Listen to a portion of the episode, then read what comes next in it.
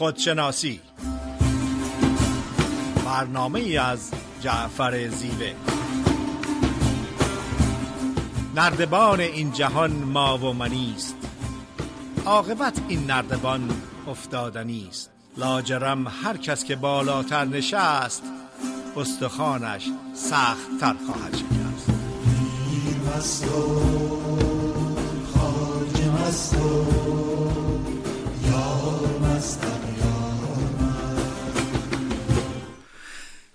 سلام از می‌کنم خدمت شنوندگان از رادیو بامداد. جعفر زیبه هستم. در یکی دیگه از برنامه های خودشناسی صدای ما رو به صورت زنده از استودیو رادیو بامداد ساکرامنتو کالیفرنیا میشنویم امروز خانم دکتر فریده نیرومند رو در خدمتشون نیستیم کاری براشون پیش اومده نتونستم بیان.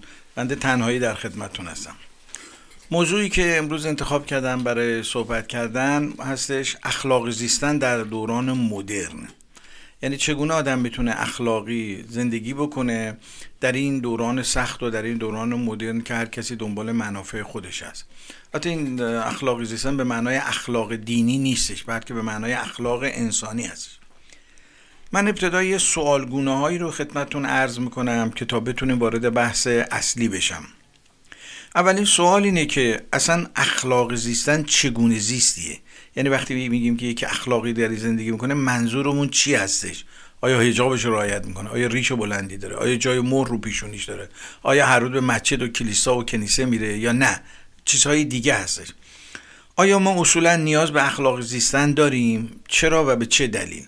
چرا ما باید اخلاق زیستن رو انتخاب بکنیم؟ چه مزایایی داره؟ چه منفعتی برای ما داره؟ مورد بعدی اینه که نقش مکاتب فلسفی، عرفانی و دینی در اخلاق زیستن چیه؟ چون اخلاق رو در علم مطرح نمی‌کنن بلکه اخلاق رو در فلسفه و عرفان و ادیان در واقع راجبش صحبت می‌کنن. با توجه به قوانین مترقی که در کشورهای پیشرفته وجود داره آیا اصلا نیازی به اخلاقی زیستن هسته؟ چون اینا قوانینی دارن که همه چی رو تقریبا روشن کرده. آیا باز هم علیرغم بودن این قوانین مترقی ما نیاز داریم که اخلاقی زندگی بکنیم. اصولا اخلاق زیستن چه نفعی به حال ما و به دیگر حال دیگران داره؟ یعنی وقتی ما اخلاقی زندگی می‌کنیم چه بهره ای برای ما داره یا چه بهره بر اون جامعه که داریم زندگی می‌کنیم؟ اون چه که مسلمه و اکثر فیلسوفان اعتقاد دارن اینه که اخلاقی زیستن البته منظورم فیلسوفان اخلاق هستش. اخلاقی زیستن ملات زندگی انسان هست یعنی چارچوب زندگی انسان اگه اخلاق نداشته باشه معنا نخواهد داشت. کما اینکه میگن اگر مرگ وجود نداشت چیزی به نام اخلاقی زیستن هم معنا نداشت. اصلا چیزی به نام خوب و بد معنا نداشت. یعنی اگه من فکر می‌کردیم انسان فکر می‌کرد که زندگی جاودانه داره دیگه اخلاقی زیستن هیچ معنایی نداشتش. پس خود مرگ یکی از عواملی است یعنی کوتاه بودن زندگی. در واقع باعث میشه که اخلاقی زندگی بکنیم. تحمل برای اخلاقی زیستن یک کوششیه برای ارتقای کیفیت زندگی انسانی. یعنی وقتی ما تلاش می‌کنیم که اخلاقی زندگی کنیم یا در جامعه مردم تلاش کنن که اخلاقی زندگی کنن اون سطح زندگی اون جامعه یا اون محیط یا اون گروه در واقع بالا میره. حال سوال اینه که چرا ما با اینکه آرزوی اخلاقی زیستن داریم ولی اراده کافی برای انجام این کار نداریم؟ خیلی چیزا ما تو زندگی دوست داریم. دوست داریم خیر کار خیر انجام بدیم. دوست داریم عمل خیر انجام بدیم. دوست داریم دستگیری بکنیم. بینوایان رو دوست داریم. مهربان باشیم. دوست داریم عصبانی نشیم. ولی چرا در عمل نمی‌تونیم؟ چرا اراده کافی برای این کار نداریم؟ یکی از بحثایی هستش که در فلسفه اخلاق فیلسوفان بزرگ بهش اشاره می‌کنن. به عبارت دیگه شاید بتوان گفت که یک سلسله عوامل بیرونی و عوامل درونی در این قضیه نقش دارن. که من تلاش می‌کنم راجع به این عوامل بیرونی و عوامل درونی مطالبی رو خدمتتون بگم که بتونیم بحثمون رو تفکیک بکنیم. این عوامل بیرونی و عوامل درونی خب موانعی هستن که نمی‌ذارن ما اخلاقی زندگی کنیم. حالا می‌خوایم ببینیم که چگونه ما بر این موانع در واقع تسلط پیدا کنیم موانع رو تحت کنترل قرار بدیم و اجازه ندیم که ما رو از جاده اخلاقی زیستن دور بکنن. اولین موانعی که در واقع من اینجا موانع روانشناختی اخلاق زیستن دو دست هستن. اولیش موانع روانشناختی معرفتی که معرفتی نیستن مثل احساسات مثل عواطف. اینا چیزهایی هستن که در واقع تو اخلاق زیستن ما اثر میدارن جنبه معرفتی ندارن. دومین دسته در واقع دسته ای هستن که در واقع جنبه های اقلانی و فکری و اندیشه ای داره.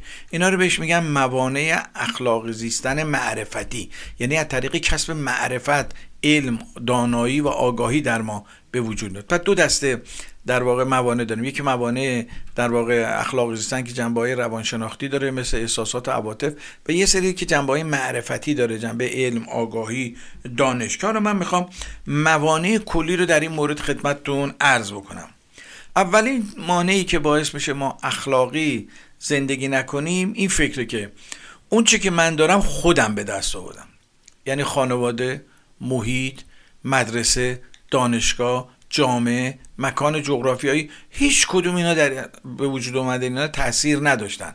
و خب من غرور ورم میداره دیگه. این مانع از میشه. فکر می‌کنم هر آنچه را که به دست آوردن بتن گرچه تلاش فردی بسیار نکته مهمی هستش. ولی زمینه قبلی میخوادش. در محیطی که ما به دنیا میایم در جامعه‌ای که به دنیا میایم در فامیلی که هستیم دوست آشنایی که هستیم مدرسه ای که میریم معلمانی که در مسیر ما قرار می‌گیرن استادانی که در دانشگاه در مسیر ما قرار می‌گیرن. اینا همه در واقع عواملی هستن که می‌تونن در کاهش و یا افزایش اخلاق زیستن به ما کمک بکنن. معاشرین ما دوستان ما اینا خیلی در واقع نقش مهمی رو در اخلاق زیستن ما دارن.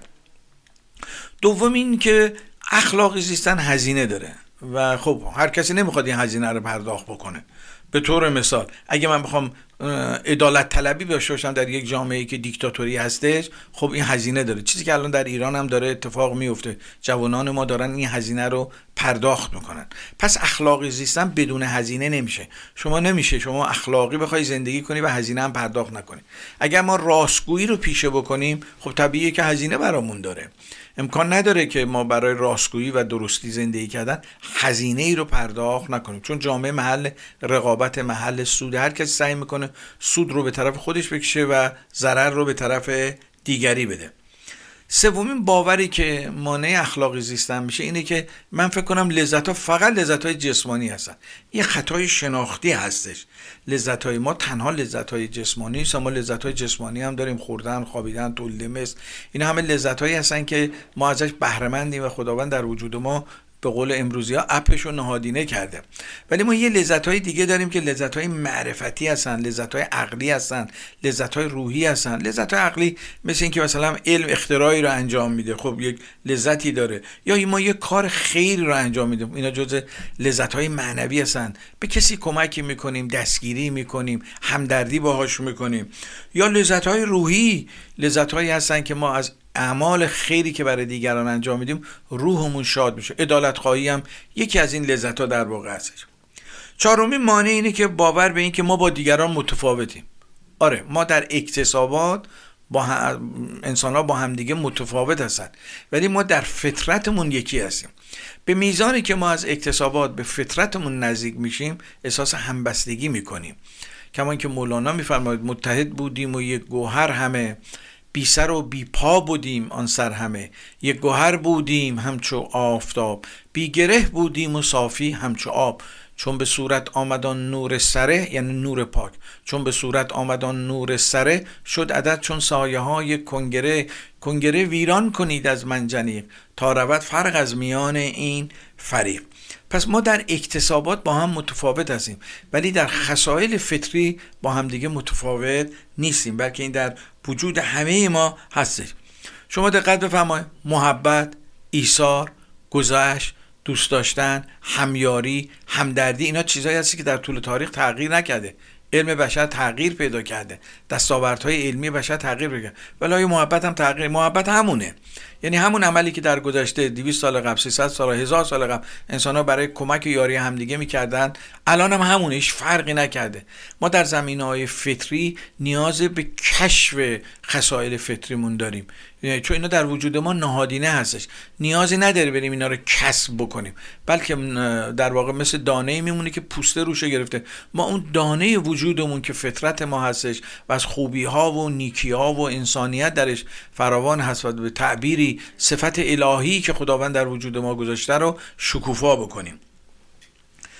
مورد بعدی که مانع در واقع اخلاقی زیستن میشه باور به اینکه اخلاقی زیستن ملال آوره آره یه تعدادی فکر می‌کنن که اگه اخلاقی زندگی کنن خیلی ملال آوره خیلی سخت زندگی بهشون سخت. بله دقیقا همینطوره. در جهانی که همه دنبال سود و همه دنبال رقابت و مقایسه و جلو زدن هستن طبیعیه. تا انسان قدرتی می‌گیره می‌خواد زور بگه حکومت های دیکتاتور رو شما ببینید. قبل از سر کار اومدن همین آخوندا چه حرفای خوبی می‌زنن حالا که اومدن سر کار خون مردم رو تو شیشه کردن. و تمام حکومت هایی که تبدیل به دیکتاتوری شدن همین گونه بودن. یعنی قبل از اومدن سر کار یه وعده های خیلی خوبی میدن ولی به محضی که قدرت رو می‌گیرن فراموش کنن اخلاقی زیستن یکی از راه های کنترل قدرت در واقع هستش.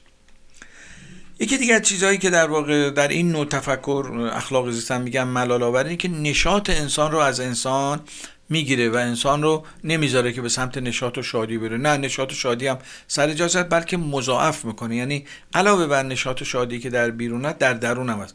من همیشه نشاط و شادی رو اینگونه توجیه می‌کنم. ببینیم ما وقتی که لذت می‌بریم لذت رو به کف روی آب تشبیه می‌کنم. کف روی آب از جنس آبه ولی دوام نداره. یک عالم کف شما روی دریا هر چقدر در واقع آدم تشنه باشه بخواد کف روی آب استفاده کنه رفع تشنگی نمیشه. با اینکه جنسش از جنس آب هست. دومی خوشی ها هستش. خوشی ها رو من تشبیه می‌کنم به حباب روی آب. از کف روی آب دوامش بیشتره. ولی هنوزم با یه باد میلیون ها حباب از بین میره. به خصوص وقتی ما استراب داریم استرس داریم نگرانی داریم و قادر نیستیم شرایط بیرونی رو تحت کنترل خودمون در بیاریم یا شرایط بیرونی رو ما اثر می‌ذاره و در ما آشفتگی های روحی و ذهنی و روانی ایجاد می‌کنه در واقع حالت حبابگونه رو داریم.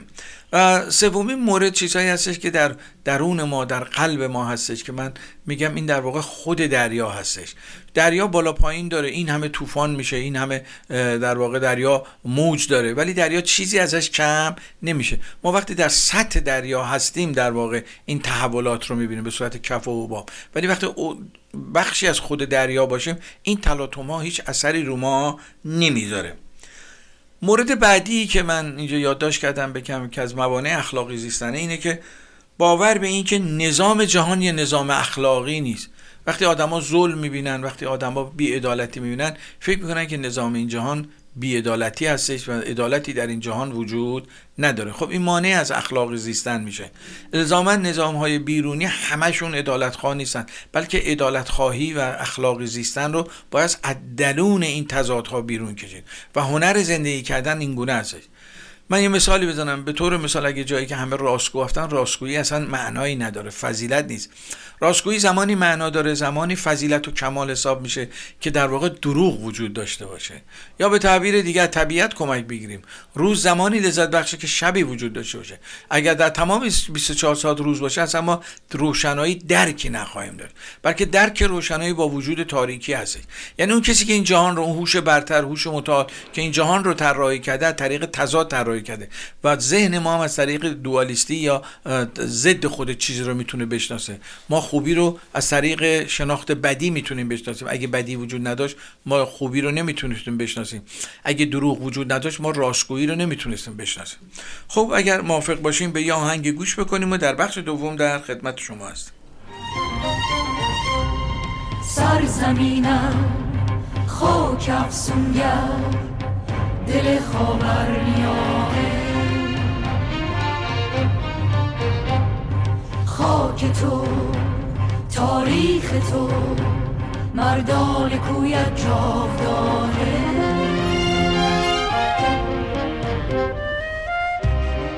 من زن ایرانیم ایرانی از جنس تن تو.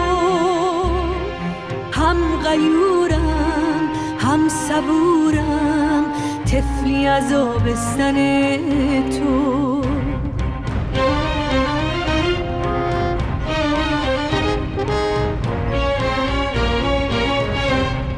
من زن ایرانی هم همسایه و هم نسل شیری خواهر تهمینه و هم قصه پوران و پروین.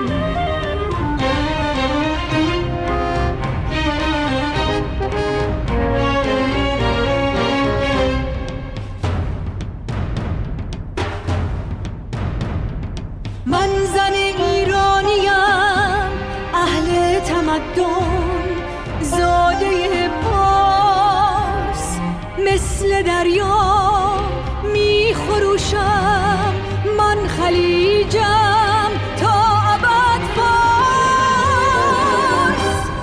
من صدای ایرانم. ما ایرانی قبله من ایرانم.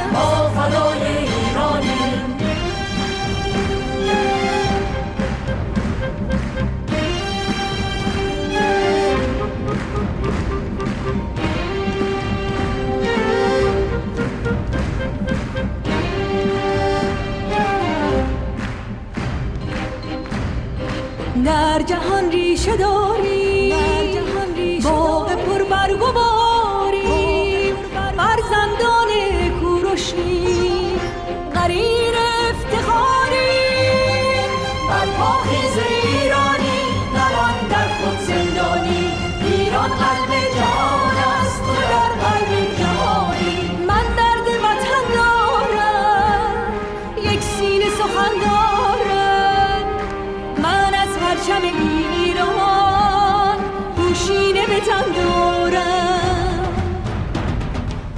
are the voice of Iran. We are all Nedas of Iran. We pray to Iran. We give our lives for Iran.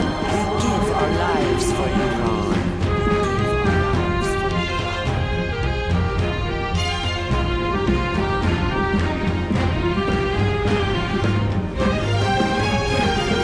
در این شهر نفسگیر این شهر پا به زنجیر از جور این تتارا بر رسید جانم.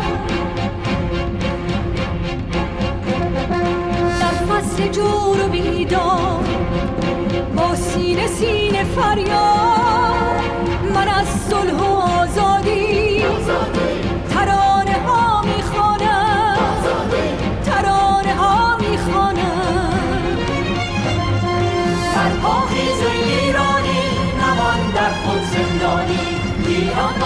قلب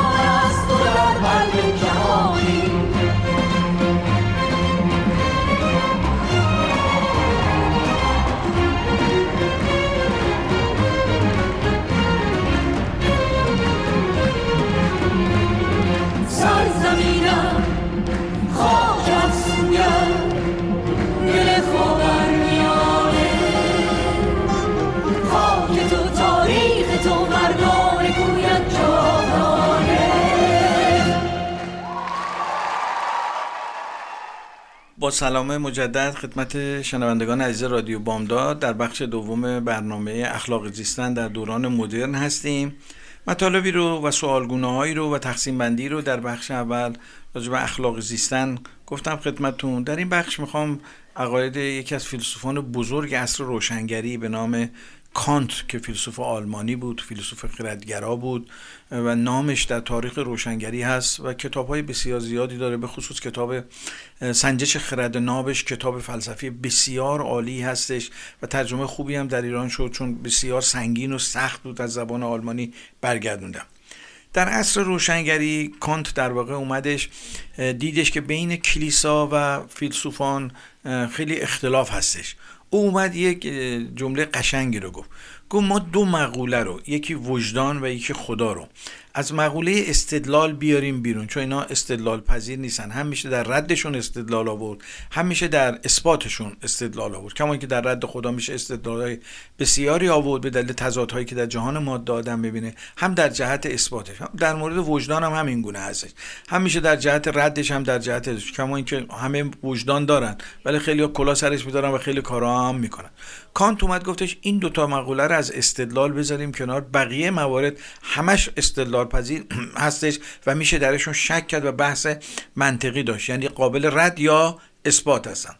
کانت کلا به سه نوع در واقع اخلاق باور داشت که من سعی کردم این سه نوع اخلاق رو دستبندی کنم و با زبان ساده خدمت شنوندگان عزیز رادیو بامداد در واقع عرض بکنم. اولین اخلاقی که کانت اشاره می‌کنه اخلاق وظیفه گرا هستش.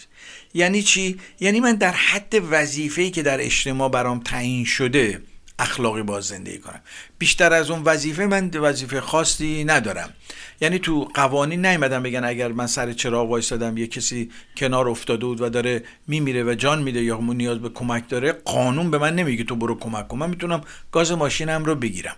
پس قانون اخلاقی اخلاق وظیفه گرا رو کانت میگه. چیزی هستی که فقط ما در مقابل قانون در واقع وظیفه داریم و بعضیا به این اخلاق اعتقاد دارن. یعنی اخلاقی که قانون حاکم بر جامعه برای ما تعیین کرده.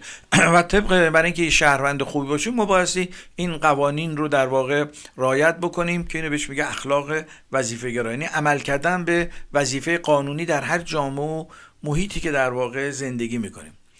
دومین اخلاق اخلاق نتیجه گرا هستش. کانت میگه. یعنی فقط به نتیجه عمل باید فکر کرد. کسانی که به این نوع در واقع اخلاق اعتقاد دارن میگن ما نتیجه عمل برامون مهمه. یعنی عملی که میدیم آیا سود برای من داره یا نداره.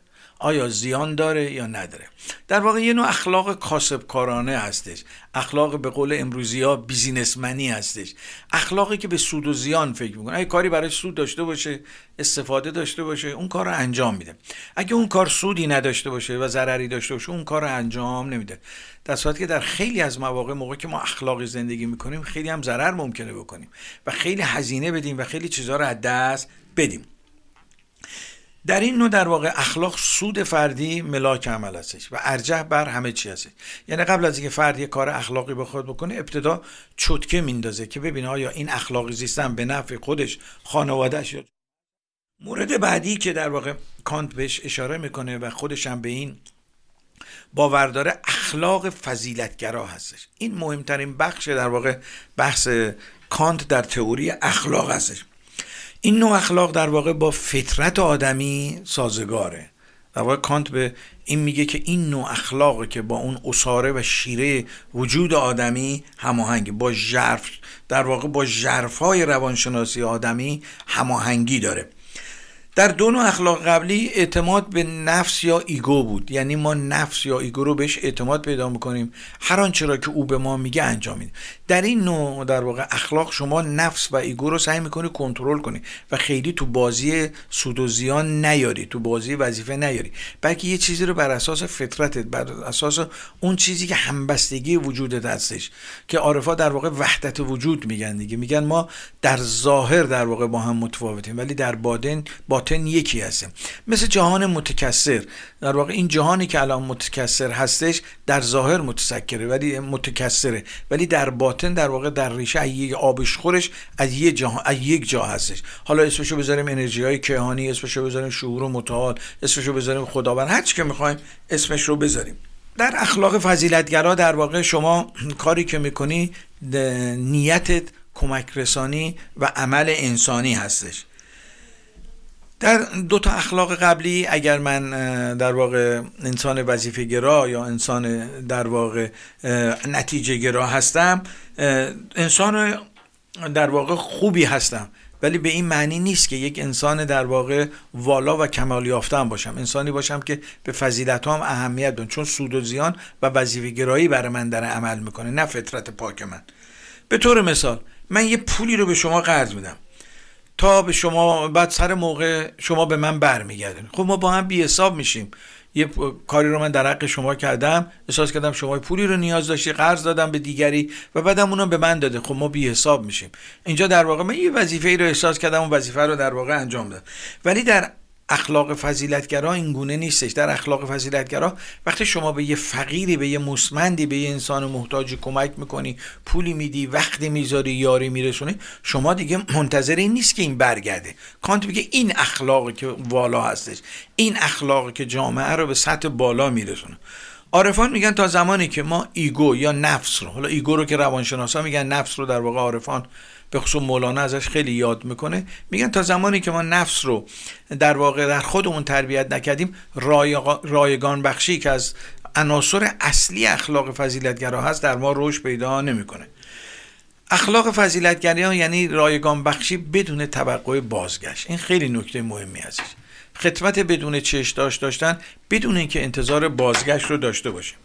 اخلاق فضیلتگرا یعنی اینکه من در پی جذب نفع تنها نیستم بلکه حتی شده ممکنه یه چیزی من نفع خودم بدم و ضررم بکنم. اینو کانت بهش میگه اخلاق فضیلتگرا. و میگه اگر اخلاق فضیلتگرا در یک جامعه ای نباشه اون جامعه مرده هستش.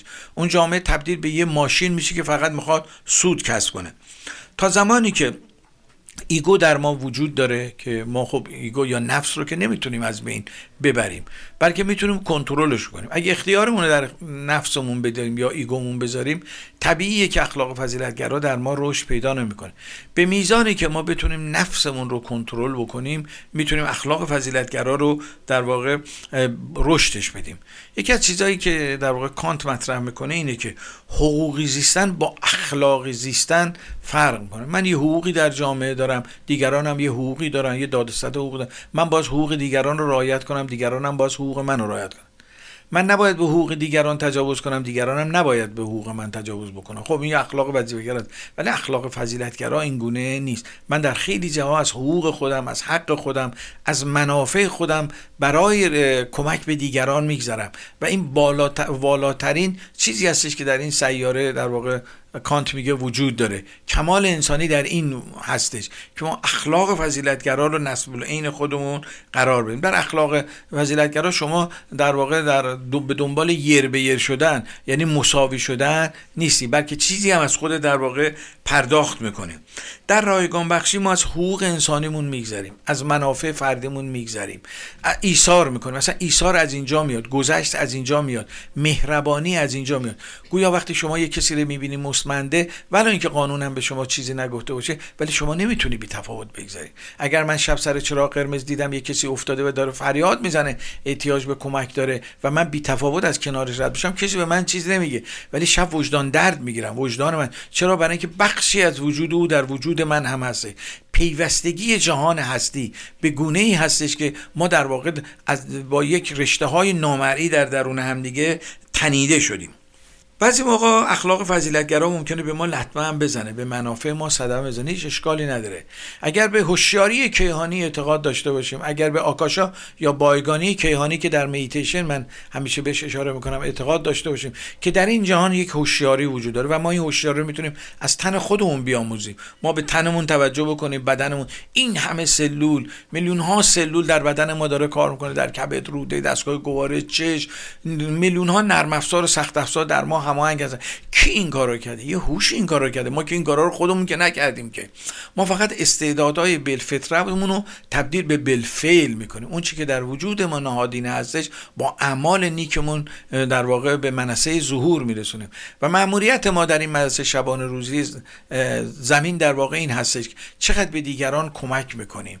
نام نیک از خودمون به جا می‌ذاریم. چون همه آنچه را که در این جهان خاکی به ما داده میشه دیگه از جسم که مهمتر نداریم همه اینا دوره به خاک برمیگرده و ما باز اینا رو بذاریم و بریم.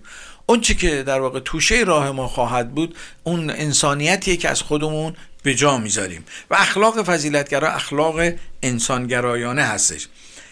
اخلاق فضیلتگرا یه حسن دیگه داره و اون اینه که برای ما آرامش روانی میاره. به طور مثال زمانی که من دروغ میگم به شما همیشه ترس دارم که نکنه یه روزی برملا باشه. پس لذا من هیچ وقت اون رو ندارم. چون برای نفع خودم به شما یه دروغی رو میگم همش نگرانم. و امان از اون روزی که این در واقع برملا بشه و برای من رنج و عذاب خواهد داشت. کانت میگه اگر یه روزی به انسان این اختیار رو بدن که بین در واقع اخلاق فضیلتگرا یا بین انسان بودن یا وظیفه گرا کدوم رو انتخاب بکنیم ما انسانیت و اخلاق فضیلتگرا رو انتخاب می‌کنیم. چون به ما آرامش میده. ترس رو از بین می‌بره. گرچه برای ما ممکنه در ظاهر رنج داشته باشه. چون وقتی که چیزی برملا میشه ما شرمنده میشیم و این شرمندگی برای ما عذاب داره. پس اگر من دروغی رو به کسی میگم اگر چیزی رو قایم می‌کنم اگر چیزی رو پنهان می‌کنم در واقع این پنهان کردن باعث میشه که من همیشه با ترس زندگی بکنم. پس بهتره که ما به سمت اخلاق فضیلتگرا بریم. همینطور که کانت میگه اخلاق فضیلتگرا با فطرت ما همخوانی هست همین چیزی که عارفان میگن. هر چقدر ما به فطرت خودمون نزدیکتر بشیم در واقع با اون شعور کیهانی هماهنگ میشیم. به میزانی که در سطح اکتسابات هستیم ما از شعور کیهانی دور میشیم. اگر اکتسابات به ما کمک کمک کنه که در واقع به اون شعور کیهانی برگردیم خیلی عالیه. به قول این القضات همدانی میگه اگر علم باب معرفت بشه خوبه. ولی اگر باب معرفت نشه وبال گردن میشه. یعنی اگر ما دانشی رو میاندازیم اگه علمی رو کسب می‌کنیم. اگر این در جهت خدمت به انسانیت باشه ارزش داره. ولی اگر علمی بشر بیاموزه باید بره بمب اتم درست کنه سلاحهای مرگاور و کشتار جمعی درست کنه ویروس درست کنه بریزه جنگهای شیمیایی میکروبی درست کنه. این چه علمی هستش؟ این جز ضرر برای بشر چیز دیگه ای نداره. خب اگر موافق باشیم به یه آهنگ گوش می‌کنیم و در بخش سوم در خدمت شما هستیم.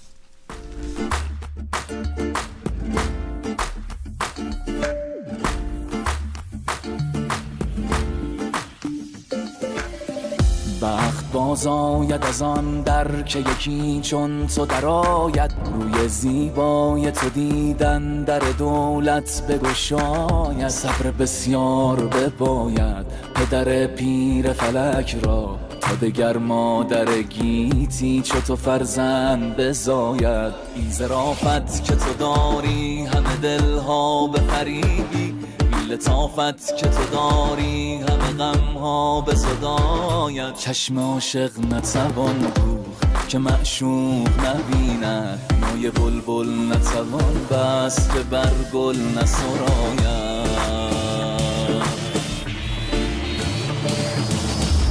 نیشکر با همه شیرینی اگر لب بگشایی پیش نطق شکرینت چونه انگوش بخواید. گر مرا هیچ نباشد نه به دنیا نه به عقبا. چون تو دارم همه دارم. دگرم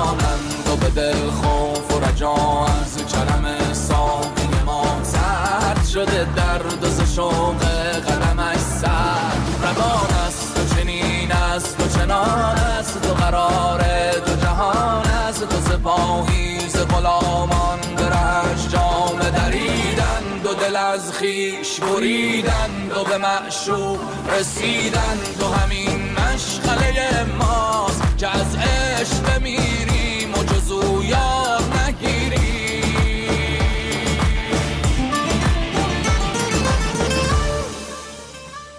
با همه خلق نمودم خم ابرو که تو داری.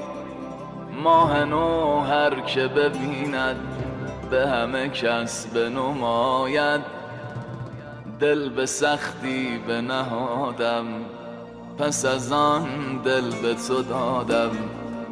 آن که از دوست تحمل نکند عهد نپاید. گر حلال است که خون همه عالم تو بریزی آن که روی از همه عالم به تو آور نشاید. چشم عاشق نتوان دوخت که معشوق نبیند. آی بلبل نتوان بس که بر گل نسراید. هر که دل آرام از دلش آرام رفت. باز نیابد خلاص هر که در این دام رفت. یاد تو می‌رفت و ما عاشق و بیدل شدیم. پرده برانداختی کار به اتمام رفت. من نماید به روز چیست که در خانه تافسن بر نروید به بام چیز که بر بام رفت. با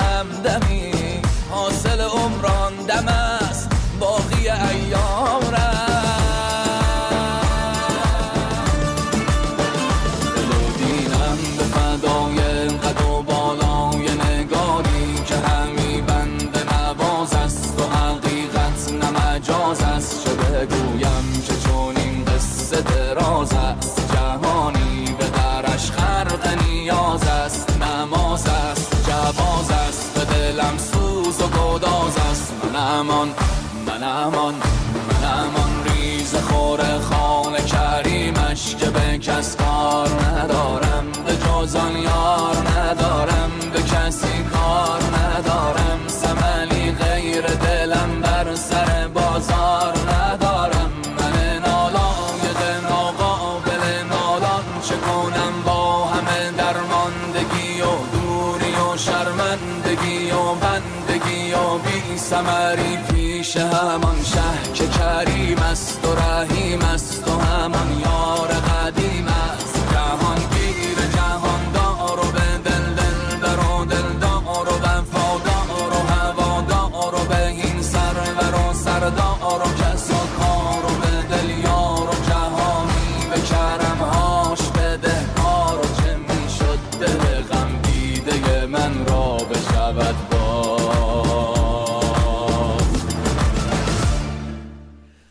با سلام مجدد خدمت شنوندگان عزیز رادیو بامداد در برنامه خودشناسی هستیم با موضوع موانع اخلاق زیستن در دوران مدرن. مواردی رو از دیدگاه کانت خدمتون گفتم سوالگونه رو خدمتون اشاره کردم به اخلاق وظیفه‌گرا و اخلاق نتیجهگرا و اخلاق فضیلتگرا. دیدگاه کانت فیلسوف بزرگ عصر روشنگری اشاراتی کردم و موانعی رو هم که باعث میشه ما اخلاقی زندگی نکنیم رو اشاره کردم. در این بخش می‌خوام موانع اخلاقی زیستن رو از دیدگاه در واقع مولانا اشاره بکنم. اولین مورد و مهمترین مورد اینه که اون چی که بر خود نمیپسندی بر دیگران مپسند. این یکی از مواردی هستش که مولانا خیلی بهش اشاره می‌کنه. میگه اگه چیزی رو بر خود دوست نداری برای دیگران هم دوست نداشته باش. این یکی از پایه های اصلی اخلاقی زیستنه. یعنی اگر من یه چیزی رو برای خودم خوب می‌دونم اونو برای دیگران هم بخوام. و اگر یه چیزی رو بد می‌دونم برای خودم اونو برای دیگران هم نخوام. که در حالی که نفس ما معمولا برعکس انجام میده. همیشه سعی می‌کنه. همه سودها و نفها رو به سمت خودش بیاره و هرچی ضرره به سمت دیگران بده در واقع. یکی از چیزهایی که در واقع اخلاق زیستن و معنا میده مولانا میگه نفع خودشیفتگیه و مهار در واقع تمنیاته. تا زمانی که ما به اکتساباتمون مینازیم حالا به دینی که داریم به درسی که خوندیم به ثروتی که داریم به شهرتی که داریم یک نوع خودشیفتگی در ما به وجود میاد و این خودشیفتگی مانع بزرگی در مسیر اخلاق زیستن هستش. اخلاقی زیستن به معنای اینه که ما بتونیم غرورمون رو کنترل کنیم. غرور یکی از موانع بزرگ هستش. به خصوص وقتی مورد توجه قرار می‌گیریم. بنده میام تو رادیو صحبت کنم چهار تا بر من تکس میادش ایمیل میادش یهو وهم برم میداره. این خیلی نکته مهمی هستش که اگر من در یه جایی قرار می‌گیرم مطرح میشم بتونم اون ego یا نفس خودم رو کنترل کنم. چون اگر کنترل نکنم نمی‌تونم. الان بنده دارم برای شما اینجا حرفای عرفانی می‌زنم. معلومی فردا یه موقع یه کاری تو این شهر شدم و وقت اصلا شما رو تحویلم بگیرم. چون عارفا اعتقاد دارن که برایند رفتار ما در هر سطحی از زندگی فرق می‌کنه. یه موقع من دستم به جایی نمی‌رسه بسیار آدم خیری هستم. کما که در ایران. آخوندا قبل از اینکه بیان سر کار خب در ایران بودین میگه چه وعده های اوتوپیایی میدن گرچه ما دوزارم اینا رو قبول نداشتیم. همیشه پدرم می‌گفت که ریش این آخوندا رو بزنی بالا زیرش نمیشه مدین انگلند یعنی هیچ میگه هیچ دنبال اینا را نیفتین. ولی خب می‌دیدیم چه وعده هایی می‌دادن. مرغ ارزون همه چی ارزون. شاه برد خورد دوزی خودشون اومدن با چراغ برداریم دنبال اولی بوده. من یه مثالی یادم اومد بگم برای تغییر ذائقه. یه بابایی بود وقتی مردشور بود. وقتی مرده ها رو می آوردن این کفن اینا رو میدزدید. بعد میبود اینا رو دفع می‌کرد و کفنشون رو میبود میفروخت. بعدی میمیره مردم می‌فهمن. یه اسبدنومی برای این در واقع مردشوره باقی میمونه. پسر بزرگش میگه من باز یه کاری بکنم که دیگه در واقع این کفن مردم رو ندزدم. که اینقدر مردم بد راجع به پدر من نگن. این چیکار می‌کنه؟ میره شغل پدرش ادامه میده. هر مرده ای رو که می کفنشو میدوزه یه چوبم تو سوراخ دماغش می‌کرده. مردم می اومدن با خدا پدر کفن دوز اولی بموند. لاقل اگر مرده های ما رو کفن دیگه چوب تو سوراخ دماغشون نمی‌کرد. حالا حکایت این هستش. حالا اگر قبل از اومدن آخوندا مشکلاتی بود دیگه این چیزایی که الان سر مردم اومده که اصلا غیر قابله و این چیزی نیست جز این که از اون نفس آدم. وقتی نفس آدم در معرض قدرت قرار می‌گیره اون گونه است. واسه همین هم بوده. عارفا خیلی دنبال قدرت نرفتن. شما حافظ رو ببینید دنبال قدرت نرفت. با اون سواد. مولانا دنبال قدرت نرفت. سعدی دنبال قدرت نرفت. چون می‌دونستن که قدرت آفت بزرگی هستش و این آفت می‌تونه ما رو از راه به در بکنه. یکی دیگه از چیزایی که تو اخلاقیات در واقع مولانا مطرح می‌کنه که منافع دیگران رو به اندازه منافع خودمون پاس بداریم. یعنی اگر من سودی به دیگری میرسونم فکر نکنم من ضرر کردم. این خیلی نکته مهمی هستش اگر در اون کاری که دارم انجام میدم من نفی نمی‌برم ولی دیگری نفی نمی‌بره در واقع این نفع به من هم می‌رسه. اگر من یه جامعه خوبی داشته باشم اگر یه محیط خوبی داشته باشم و در اون محیط در واقع سرمایه اخلاقی زیستن انسانی زیستن رو ببرم این به رشد اون محیط کمک می‌کنه. طبیعیه که من هم به نوعی در واقع از اون برخوردار میشم.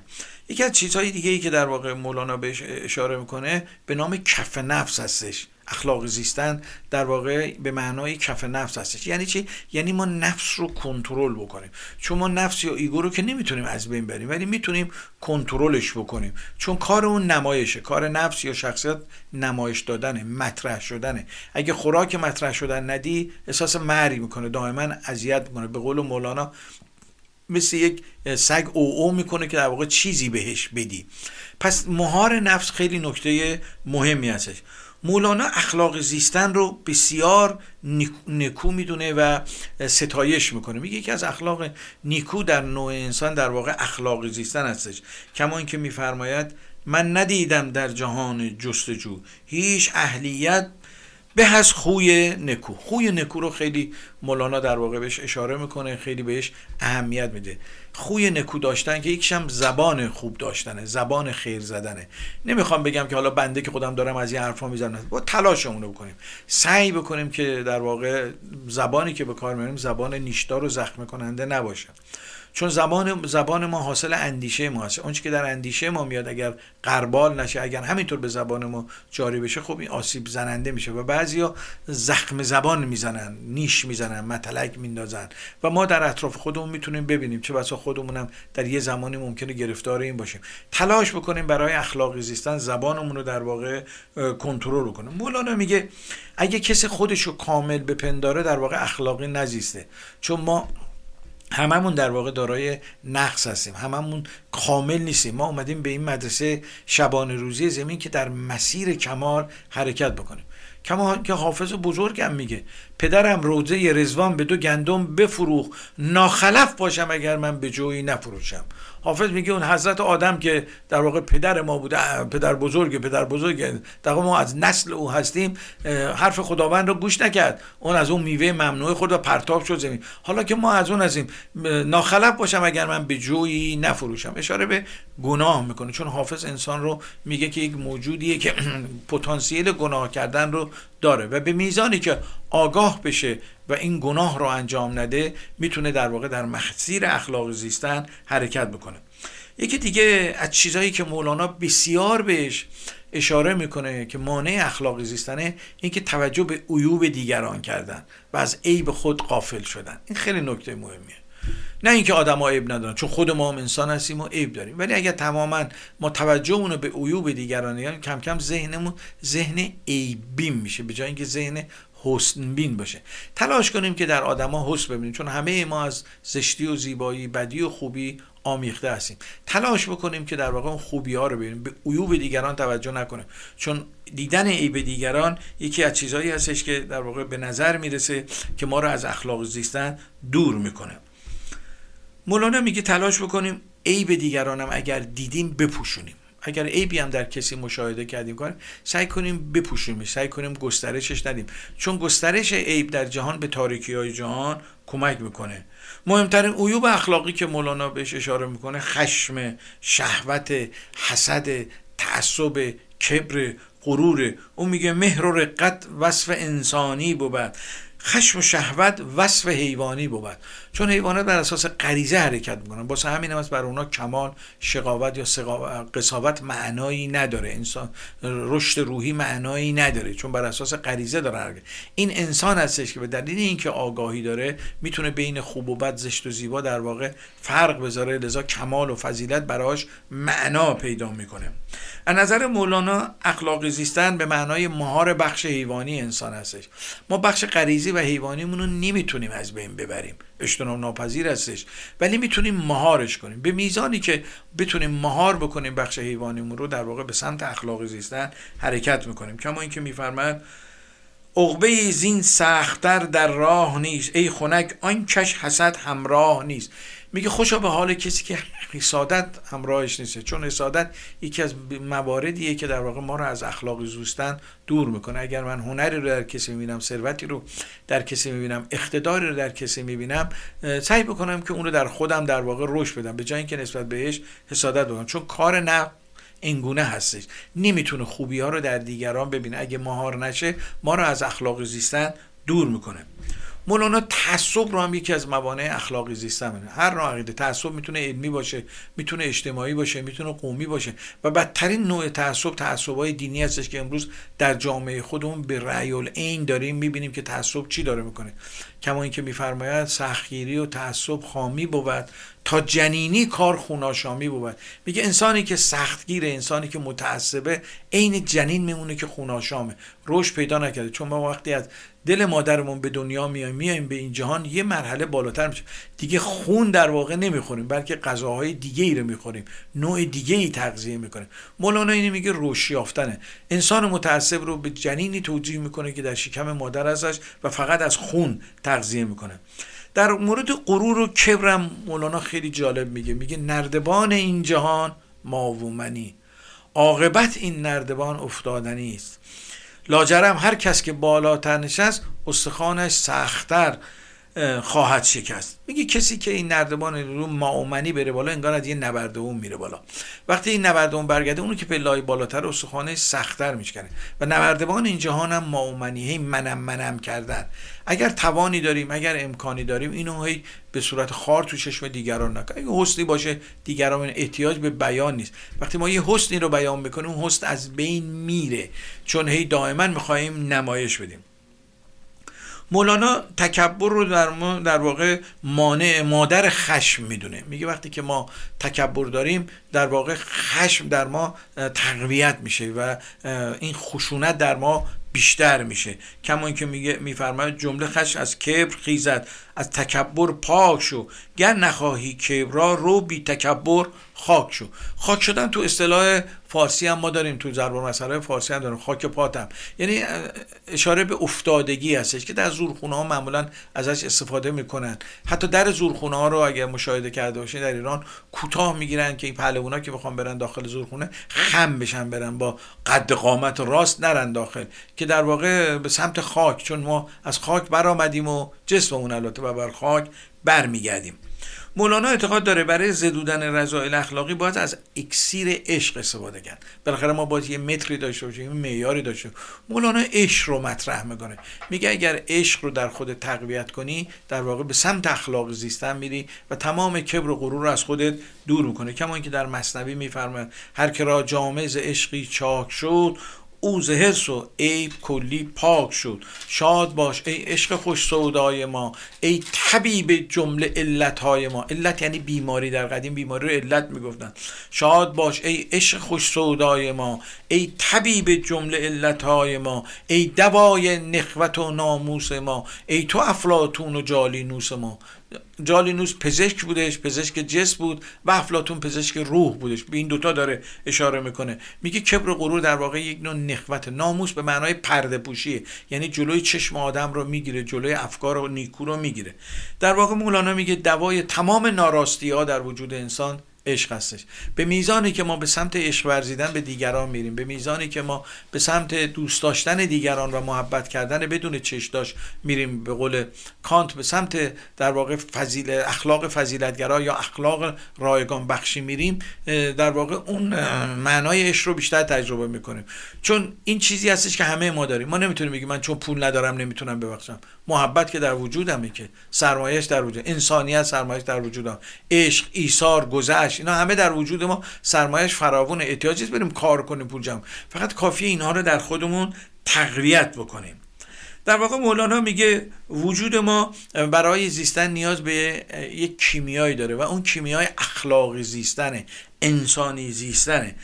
مولانا خودش این رو با شمس تجربه کرد. مولانا یه آخوندی بود دیگه می‌رفت مسئله میگو موقعی که با شمس آشنا شد با عشق آشنا شد.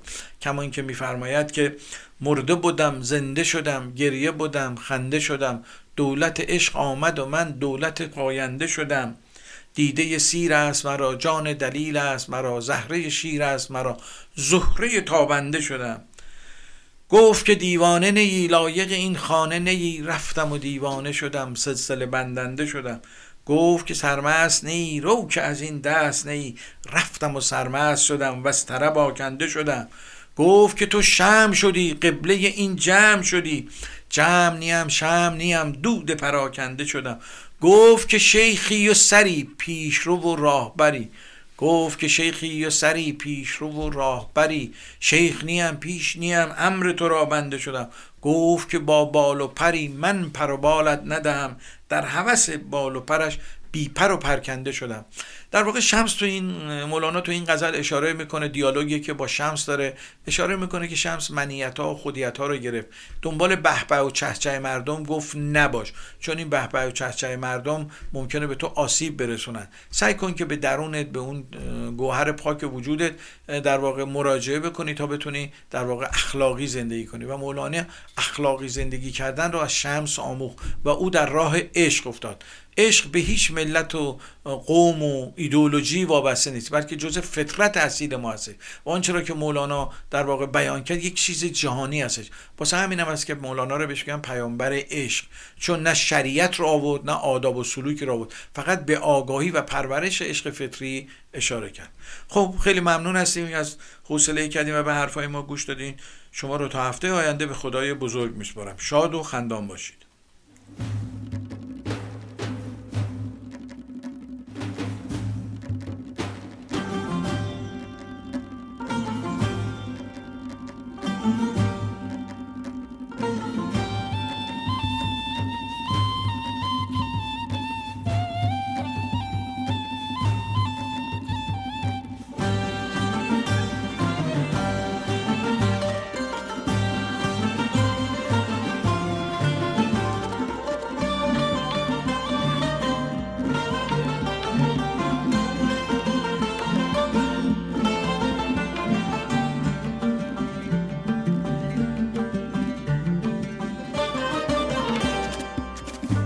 وطنم تنم چه باشد که بگویمت تنی تو که تو جایی و سراپا همه جان روشنی تو.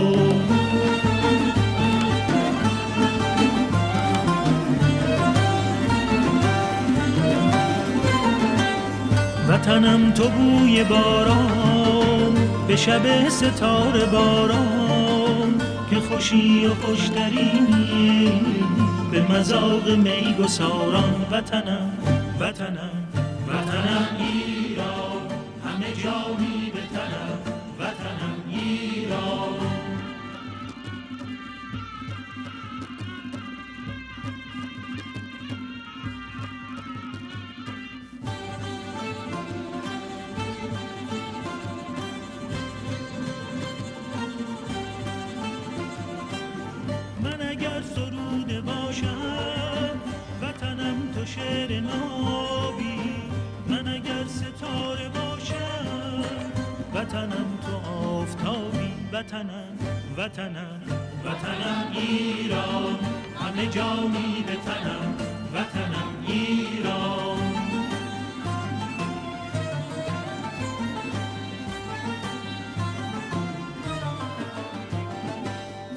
وطنم خوشا نسیمت که وزیدنش گل از گل. وطنم خوشا شمیمت که دمیدنش تغزل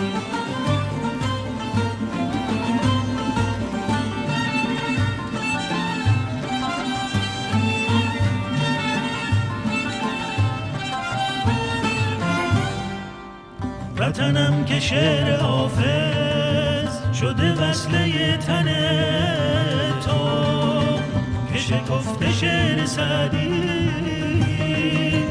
به بهار دامن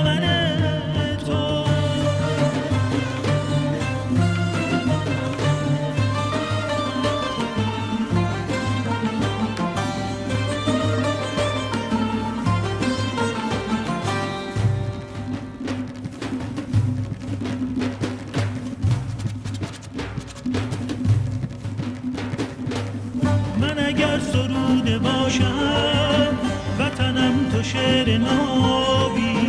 من اگر ستاره باشم وطنم تو آفتابی. وطنم وطنم وطنم ایران.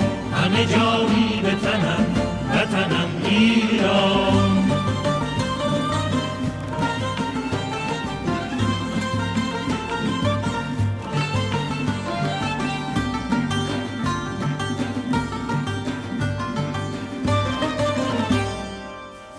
وطنم که شعر حافظ شده وصله تن تو که شکفته شعر سعدی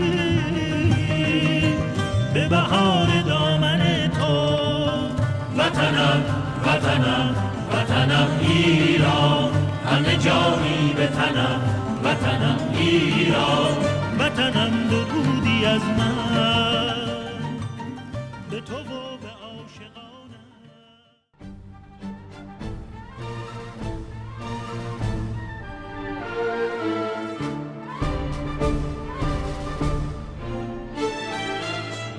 جاویده وطن صبح امید وطن جلوه کن در آسمان.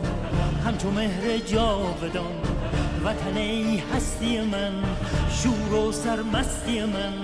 جلوه کن در آسمان همچو مهر جاودان. بشنو سوز سخنم که هم آواز تو منم. همه جان و تنم وطنم وطنم وطنم وطنم. بشنو سوز سخنم که نواگر این چمنم. همه جان و تنم وطنم وطنم وطنم وطنم. همه با یک نام و نشان به تفاوت هر رنگ و زبان. همه با یک نام و نشان به تفاوت هر رنگ و زبان. همه شاد و خوش و نغمه زنان ز سلامت ایران جوان. به اصالت ایران کهن ز سلامت ایران جوان.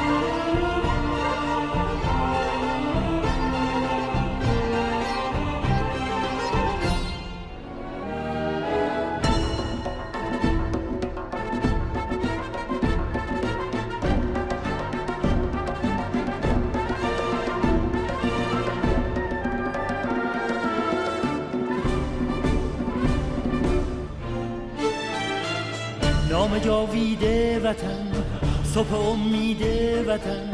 جلوه کن در آسمان همچو مهر جاودان. وطن ای هستی من شور و سرمستی من. جلوه کن در آسمان همچو مهر جاودان. بشنو سوز سخنم که هم آواز تو منم. همه جان و تنم وطنم وطنم وطنم وطنم. بشنو سوز سخنم که نواگر این چمنم. همه جان و تنم وطنم وطنم وطنم وطنم. همه با یک نام و نشان به تفاوت هر رنگ و زبان. همه با یک نام و نشان به تفاوت هر رنگ و زبان. همه شاد و خوش و نغمه زنان ز سلابت ایران جوان. به اصالت ایران کهن ز سلابت ایران جوان. بشنو سوز سخنم که نواگر این چمنم. همه جام تنم بتنم بتنم بتنم بتنم